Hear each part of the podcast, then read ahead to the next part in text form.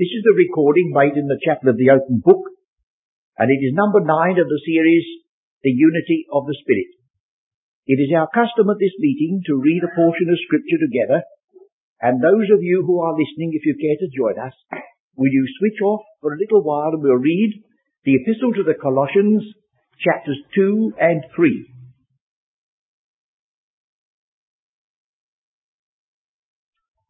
Well, this evening, we are still in this question of the unity of the Spirit and what we are to keep, the items we have been surveying, the one body, a reconciled body, the one Spirit without which the body is dead, the one hope which is attached to its calling, and then in the centre the one Lord, then on the either side we get the balance to the hope, we get the one faith. And now this evening we come to the one baptism. It's very difficult as you read these seven statements, one body, and then you come to one baptism, to be told that means two baptisms. Because if this is the baptism that started on the day of Pentecost, and runs through the Acts of the Apostles almost to the end. There was never one baptism. Those who were baptized in water were baptized by the Spirit. They spoke with tongues. They had supernatural gifts. So we've got to be careful that we don't suddenly intrude into this unity, a disturbing factor. Because if it's right to say one baptism is the correct expression for two baptisms, then what about one hope? One faith? One Lord? Or you say this is rather a controversial subject. Well, so they all are. And if we are going to shirk our responsibilities because they're controversial, we shan't be able to follow the example of the Apostle Paul, who reasoned and alleged and proved and stood and yielded subjection not for an hour, that the truth of the gospel might continue right through. Now supposing somebody, as they have said, very naively says, uh, do you believe in baptism? Well, that's that sort of question that you can't answer. Or you can't give me a straight answer. Say no. And if you'll give me about 20 minutes, I'll tell you why. So what's the 20 minutes for? just to read the different baptisms there are, and you want to know whether I believe in baptism. Well, there's only one, isn't it? All right then, shall we start, friends, without ado, and just see what's written in the New Testament, and then say, now, which one of those? If we've got to make a selection, if we can only have one, which one is it? Shall we start then with Mark's Gospel, the first chapter and the fourth verse? And we'll just ask one another as we read these, just now and again, is that the one? Is that the one in Ephesians? Mark's Gospel, chapter 1, verse 4. John did baptize in the wilderness and preach the baptism of repentance for the remission of sins. That's baptism. You say, do you believe in baptism? Well, is that the one baptism which we have to keep? Repentance for the remission of sins. Well, it's I'm quite clear about that. Well, we'll have another try. The second chapter of the Acts of the Apostles. now you see we're outside the Gospels. We've left John the Baptist behind. The day of Pentecost has come. And here we have the Apostle Peter. It says in chapter 2, verse 38, Then Peter said unto them, repent and be baptized, every one of you, in the name of Jesus Christ for the remission of sins, and you shall receive the gift of the Holy Ghost. So we have repentance, the remission of sins, and now, after Pentecost, the added gift of the Holy Ghost. So do you believe in that gospel? Is that the one? Well, you say, I don't know. I'm rather dis- disconcerted about this idea of baptism being for the remission of sins. And then, of course, there's this next thought that it was immediately presupposed that if you had this baptism, you would have the gift of the Holy Ghost. Well, let's go again and have a look somewhere else. The um, Acts of the Apostles, chapter 22. The Acts of the Apostles, chapter 22.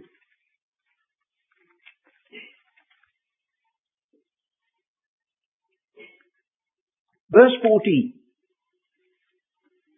Oh no, I must go back, I'm sorry. Verse 12. The Apostle Paul is recounting what happened to him when he was converted.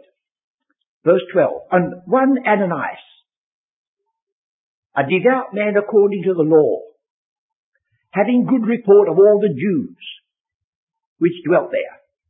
What do you want to say that for, Paul? Oh, he says, I've got a reason. It's necessary that you should know that the man who came to me wasn't a member of the church of the one body which didn't exist. He was a devout man, having a good report of all the Jews. And it was according to the law. So he came and said, Brother Saul, receive thy sight. And the same hour I looked up upon him. And he said, The God of our fathers hath chosen thee, that thou shouldest know his will, and see that just one, and shouldest hear the voice of his mouth, for thou shalt be his witness unto all men of what thou hast seen and heard. And now, why tarriest thou? Arise and be baptized, and wash away thy sins. Calling on the name of the Lord. Well, now we do read in the Acts of the Apostles, Acts 9, where he was converted, that Ananias said to him, Brother Saul, and Paul was baptized. That's all it says. But now he's recounting what this devout man according to the law and having all the favour among the Jews said to him. And he said to Paul, be baptized and wash away your sins. Well, I don't believe Paul ever did such a thing. He was baptized. Right enough. But I think Ananias was saying something that were in harmony with the devout man who was in line with the law of Moses and a good report among the Jews. Would you say it says here, doesn't it? Oh yes, I know. Let's see what this same Apostle Paul himself said when he wrote to the Corinthians. Chapter 1 of 1 Corinthians. Because there's division among them there. He said, among other things, verse 14, I thank God that I baptized none of you but Crispus and Gaius, lest any should say that I had baptized in mine own name. Oh, and I baptized also the household of Stephanas, Besides, I know not whether I baptized any other. But you're a bit casual over that, Paul. If this is for the remission of sins, you don't quite know whether you did or not. Oh, he said, Christ sent me not to preach, to baptize, but to preach the gospel. Well, he didn't send Peter not to baptize and preach the gospel. And he didn't send those who are going to take up the commission later on, which is called the Great Commission, Go ye into all the world, make disciples of all nations, baptizing them in the name of the Father, the Son, and the Holy Ghost. They couldn't take away baptism from the gospel. Or look at the end of Mark 16. You see, we keep on saying to ourselves, is that the one you, you believe? Well, we haven't got one yet, you see. Mark 16. And this is often misquoted, or if, if it's not misquoted, it's not quite fully realized what you're saying. Verse 15.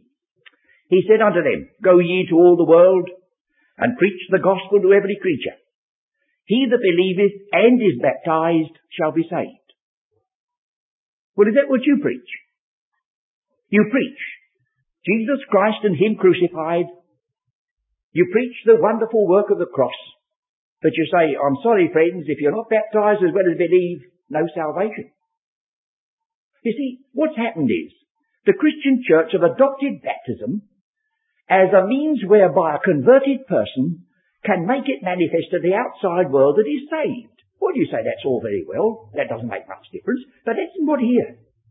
This is an unconverted person who believes the gospel and is baptized at the same time and then is saved. Saved comes afterwards. So you see, it's not a simple question, is it? When you say, do you believe in baptism? So do you mean John's baptism? Do you mean Peter's statement? Do you mean Mark 16? Do you mean Matthew 28? Do you...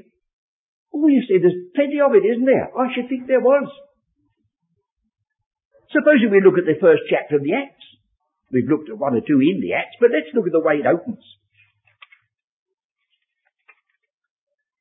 The first chapter of the Acts. He refers to John's baptism, but now he's going to make a contrast.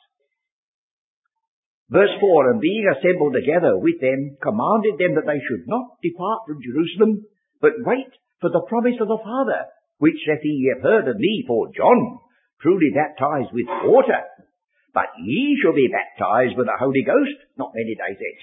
Oh, well that's differentiating between one baptism and the other. John was water. Now there's the Spirit. Oh, that's the one for the unity in Ephesians 4. Oh, is it? Because this is preparing their minds for the descent of the Spirit of God, the speaking with tongues, the evidences that were given, the laying on of hands, the cleansing of the lepers, the giving sight to the blind, the raising of the dead. So you see, it's not quite just a simple question, is it? Do you believe in baptism? We have to say to ourselves, which? Because not one of us could possibly believe in all the statements that are made because even these differ a little bit among themselves. And then we come further in the Acts of the Apostles. We find on more than one occasion he was baptized with all his house. Household baptisms. As though if the head of the house became a Christian, the rest of the household automatically went with him. But that's not possible to think that that's true for us so far as we are concerned today. And then of course we've got baptism in the New Testament, which belongs only to Christ. And yet that's often used, follow the Lord in baptism. Uh, where did you get that from? Well, Jesus said to John the Baptist, suffer us. He said, oh, I need to be baptized of thee, and comest thou to me. But we can't follow the Lord in baptism. There's no statement like that. As soon as that baptism took place, the heavens opened, and the voice said, This is my beloved Son, in whom I am well pleased. And John tells you, the first chapter of John tells you, that it'll be extra that John was told that he would have a revelation given to him as to the Messiah, and he'd see a sign. That while he was baptizing, he said, you, I've sent you to be, to baptize because you are going to see this sign. Upon someone who will come seeking baptism from you will be the sign of the dove descending from heaven. And he says, I knew that this was the Messiah. We can't follow the Lord in baptism there, can we? And then when that baptism was all over and finished, after the third, after the beginning of the gospel, halfway through the gospel, our Saviour turned to some of his disciples and said, I have a baptism to be baptized with, and how am I straitened till that be accomplished? What baptism is that? Well, it's not the baptism in water, that was over. There's no evidence in the scripture that Christ was ever baptized with the Holy Spirit in power like they were on the day of Pentecost. Yet he had a baptism to be baptized with. And then he told those who were listening to him, and can you be baptized with the baptism that I am baptized with? And can you drink the cup that I drink? They said, yes, Lord. And he said, yes, you will. But to sit on my right hand and my left is not mine to give. So here is a baptism that the Lord had in front of him that has nothing whatever to do with being dipped or sprinkled in water that these might possibly share. So I again ask myself the question, do you believe in baptism? Which one? It's not just a simple question, you see, and it needs a fair consideration. Well, then when we turn to the epistles of Paul, apart from that one strange passage in Corinthians, Romans the sixth chapter.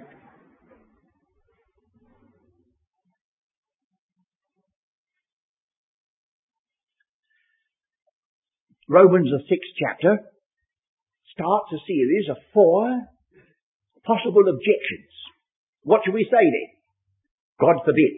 Four times over. And the first one is this. Well, what shall we say then? If where sin abounds, grace did much more abound, what shall we say then? Shall we continue in sin that grace may abound? God forbid. How shall we that are dead to sin live any longer therein? The apostle says, you haven't changed your religion. This isn't a change of opinion. You've died with Christ. And you started a new life. Know ye not that as many of us as were baptized into Jesus Christ were baptized into his death? Therefore we are buried with him by baptism into death, that like as Christ was raised up from the dead by the glory of the Father, even so we also should walk in newness of life. For if we have been planted together in the likeness of his death, we shall be also in the likeness of his resurrection. Now it's very possible that that refers to water baptism, for water baptism was still being administered.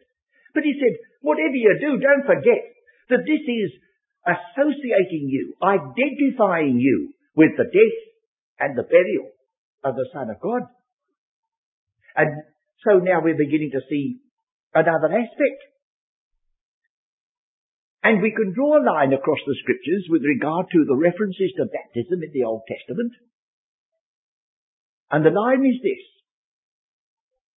That when you come to the tabernacle service of Moses, baptism is then a washing. But if you come to the baptisms that are mentioned or in type before the tabernacle service, they are uh, identification, not washing. So I think it's time we began to look at some of those features. And um, first of all, I turn to Hebrews chapter 9 in order to get this re- reference to the baptisms in the tabernacle. And then we'll look a little more closely at some of these Old Testament foreshadowings. Hebrews chapter 9. The apostle is giving a, a quick sketch of the tabernacle and its furniture.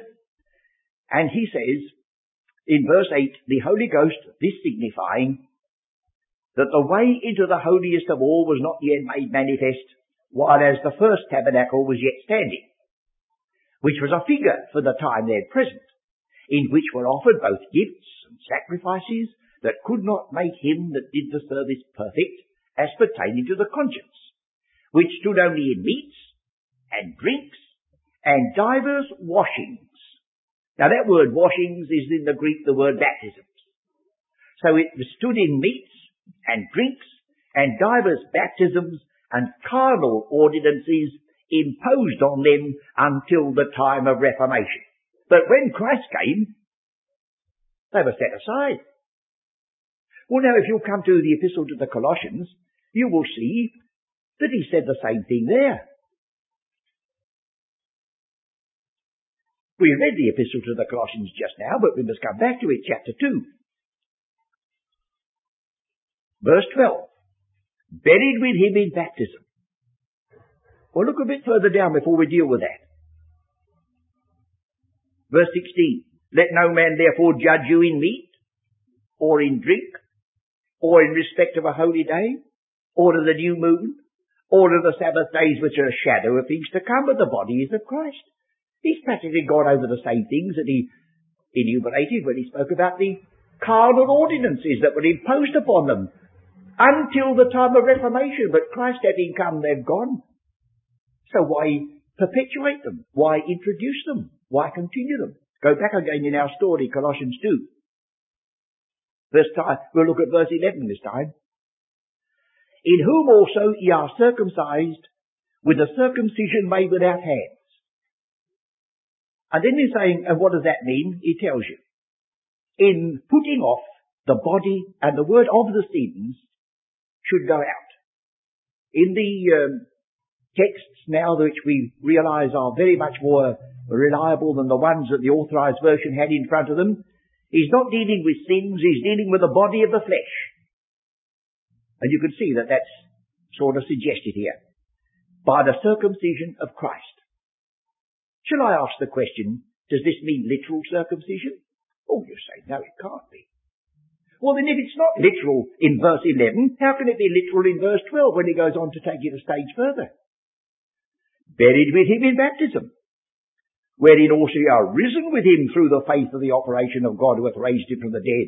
And you, being dead in your sins and the uncircumcision of your flesh, hath he quickened together with him, having forgiven you all trespasses, blotting out the handwriting of ordinances. And you mean to tell me that all that means that they were baptized in water. Oh, we've left that behind, friends. This is the real thing now of which the water and the gifts and all the other aspects were shadows. But who wants the shadows when the reality is here? And so we've got to the highest point in this story. Well now we'll go and look at the references to baptism that are implied or actually mentioned before the tabernacle services.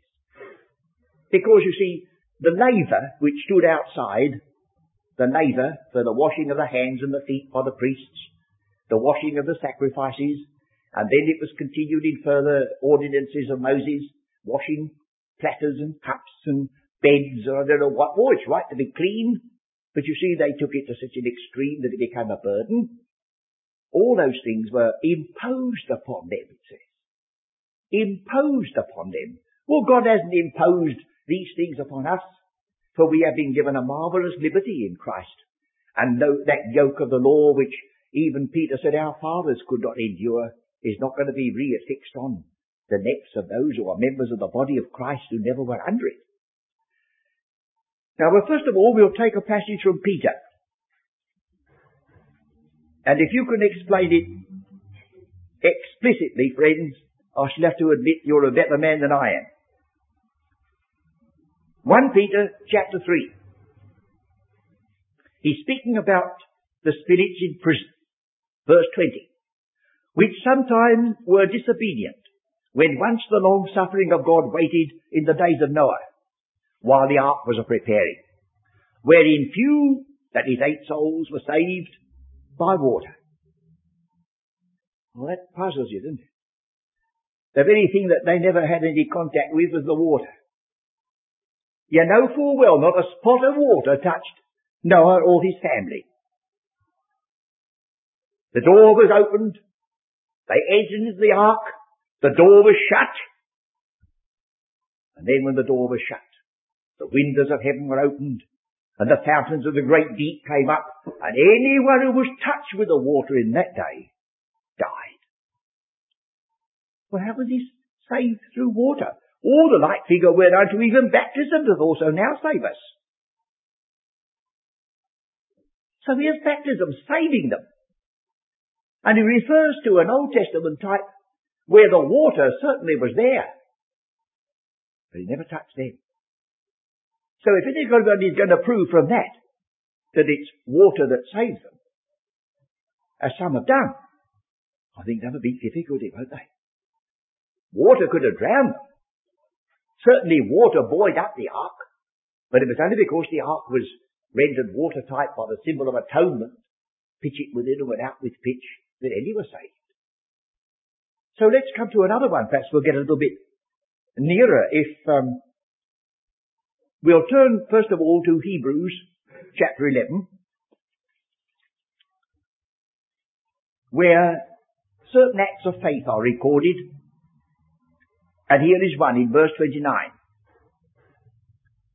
By faith, they passed through the Red Sea as by dry land.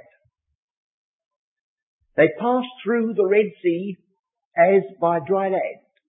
Now I'm going to turn to another reference by Paul to that in 1 Corinthians chapter 10.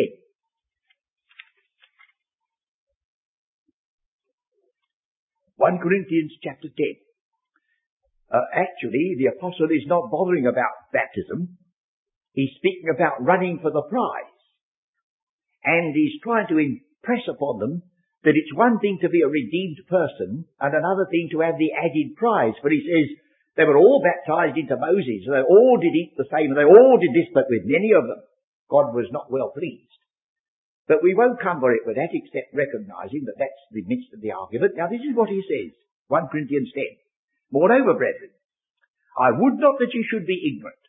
And you know the apostle Paul has used that expression, I'm not quite sure how many times, but quite a number of times. And it's almost the same as when our Lord in John's Gospel said, Verily, verily, I say unto you. This is something you've got to watch. Don't read it without care.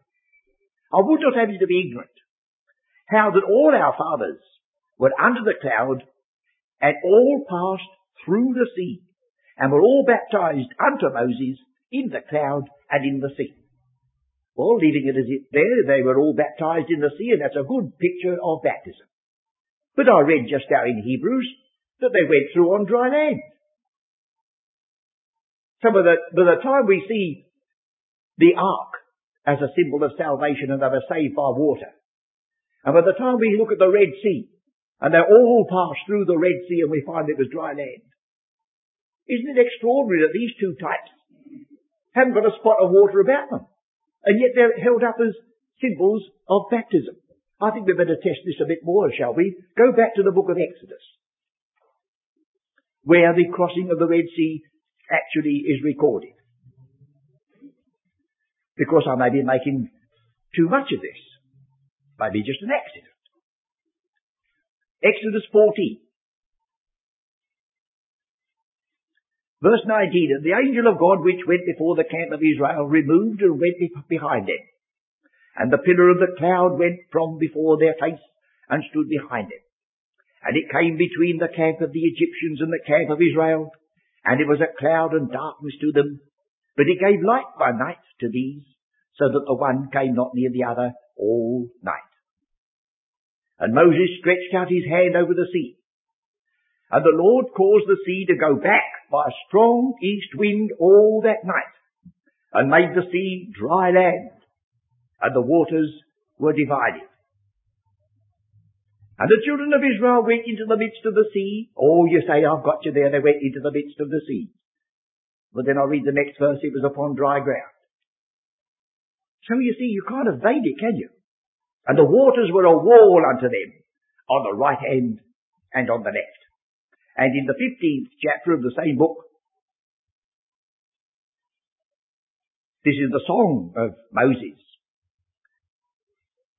19th verse, for the horse of Pharaoh went in with his chariots and with his horsemen into the sea.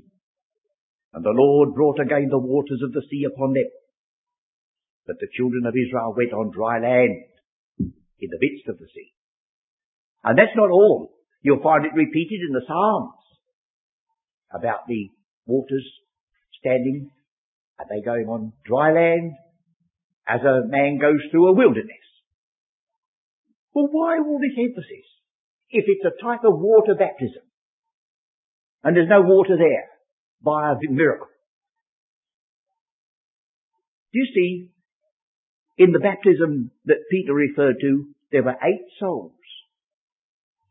And those eight had to be together. Not one of them could stop outside. They were a group.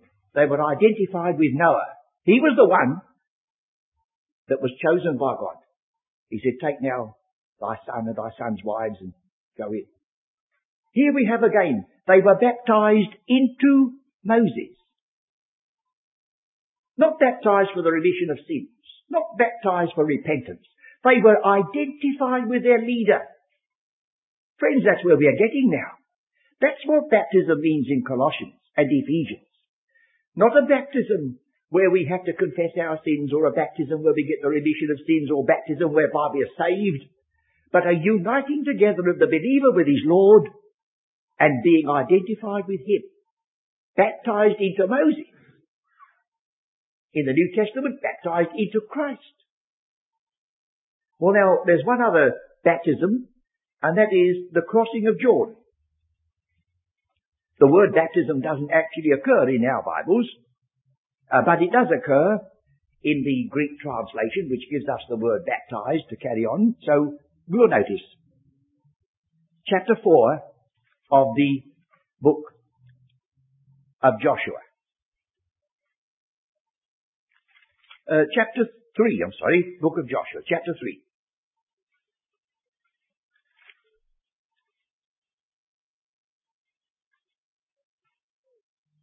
Now supposing we pick up the reading at um, verse 7. And the Lord said unto Joshua, This day will I begin to magnify thee in the sight of all Israel, that they may know that I was with Moses, so I will be with thee.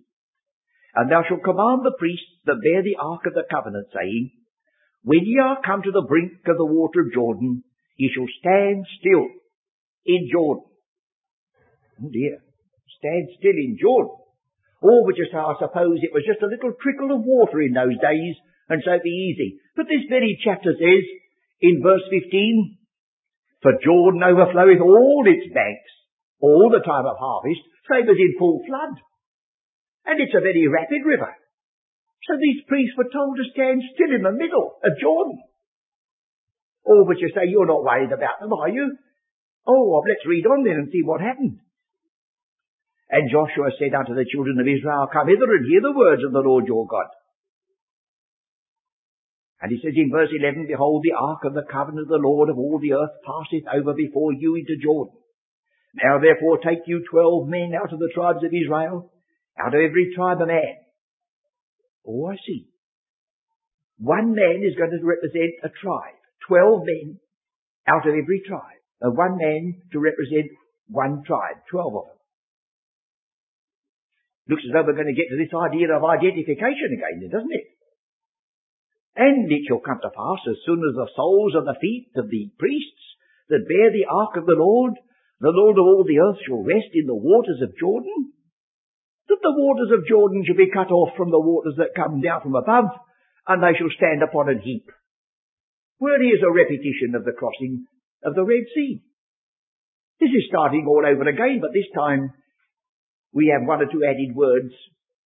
In the first record, it said they passed over. In this record, they passed clean over. A little addition, which means so much more. This is the second time. It stood upon a heap. And it came to pass when the people removed from their tents to pass over Jordan, and the priests bearing the ark of the covenant before the people, and as they that bear the ark were come into Jordan, and the feet of the priests that bear the ark were baptized in the brim of the water. That's where the word baptism actually occurs. For Jordan overfloweth all his banks all the time of harvest. That the waters which came down from above stood and rose up upon a heap. It is very far from the city of Adam. But the actual wording is rather as far back as the city of Adam. On the one hand, and those that came down toward the sea of the plain, even the salt sea, failed and were cut off. So the water stayed back there at a little city called Adam, and it was cut off there, and the whole crowd, these people, the whole lot of them, went over dry shod. And is it only by accident that a little bit of geography is thrown into the scriptures? What's it matter to us what name of the village was on the banks of Jordan? Well, if it had been any other name, I don't suppose we'd have been told. But there's nobody could read that the water go back to Adam without realizing what the apostle Paul would make about that when he was speaking on this passage. Well, isn't that exactly what happens? Right back to Adam, cut off. Right away from the Dead Sea, cut off. You pass over dry shod. So there's types all the way through this. Well, we'll read just a bit more. And the priests that bear the ark of the covenant of the Lord stood firm on dry ground in the midst of Jordan. And all the Israelites passed over on dry ground until all the people were passed clean over Jordan. And then in the next chapter, there's a bit of symbolism again. It seems a strange thing.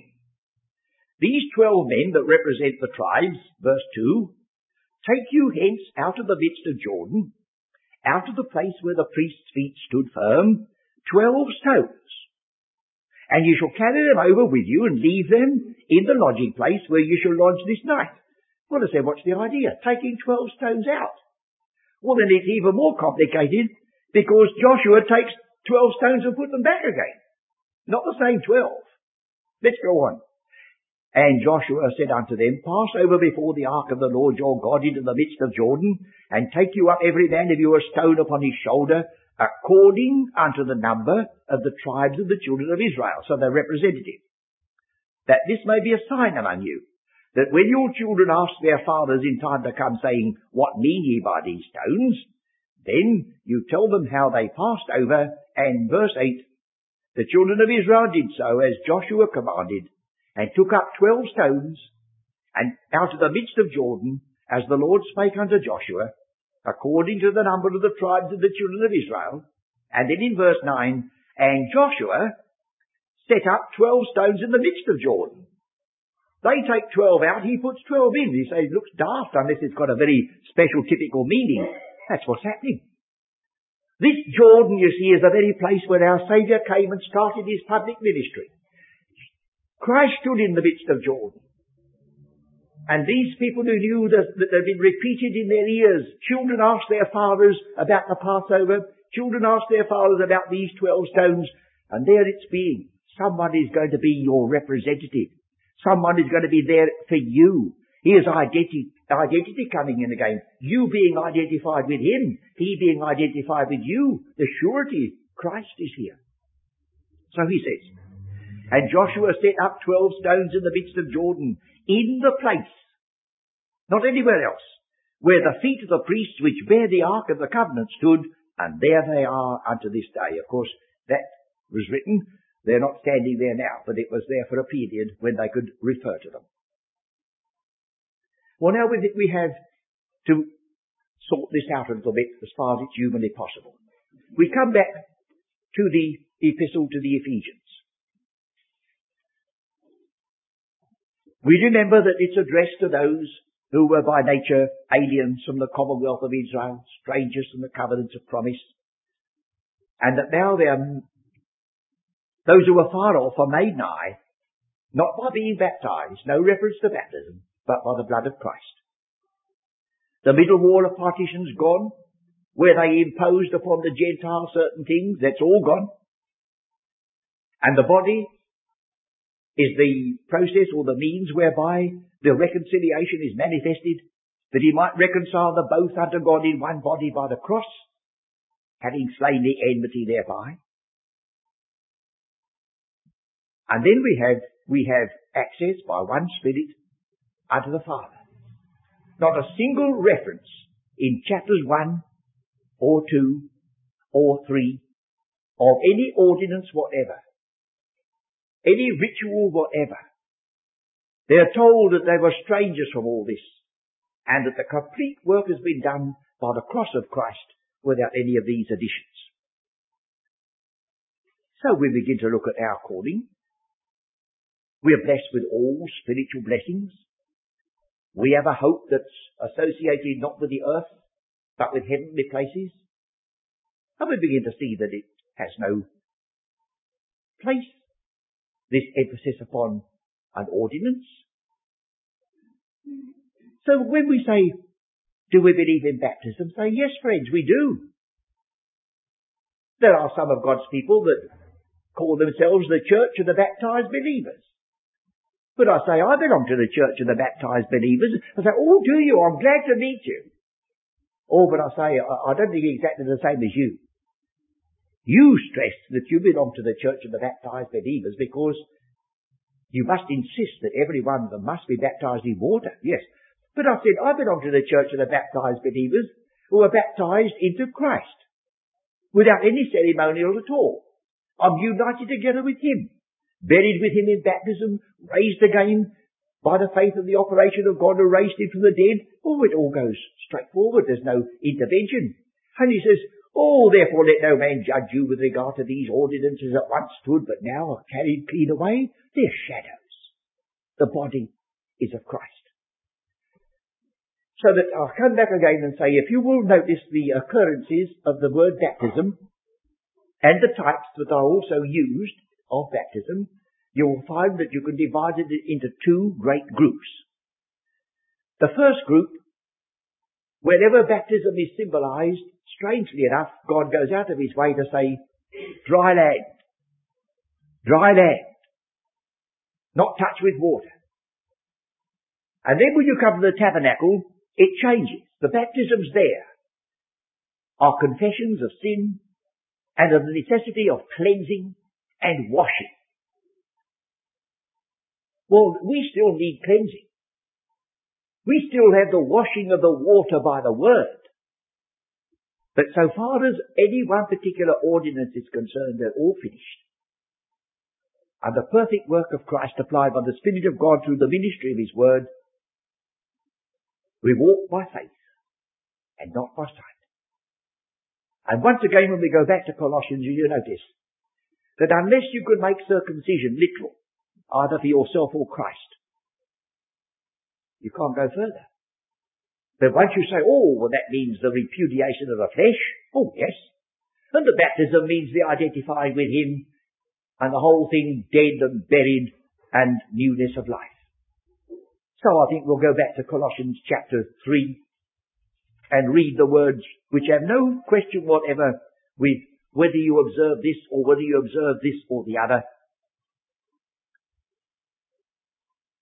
I'll start with verse 20 of chapter 2.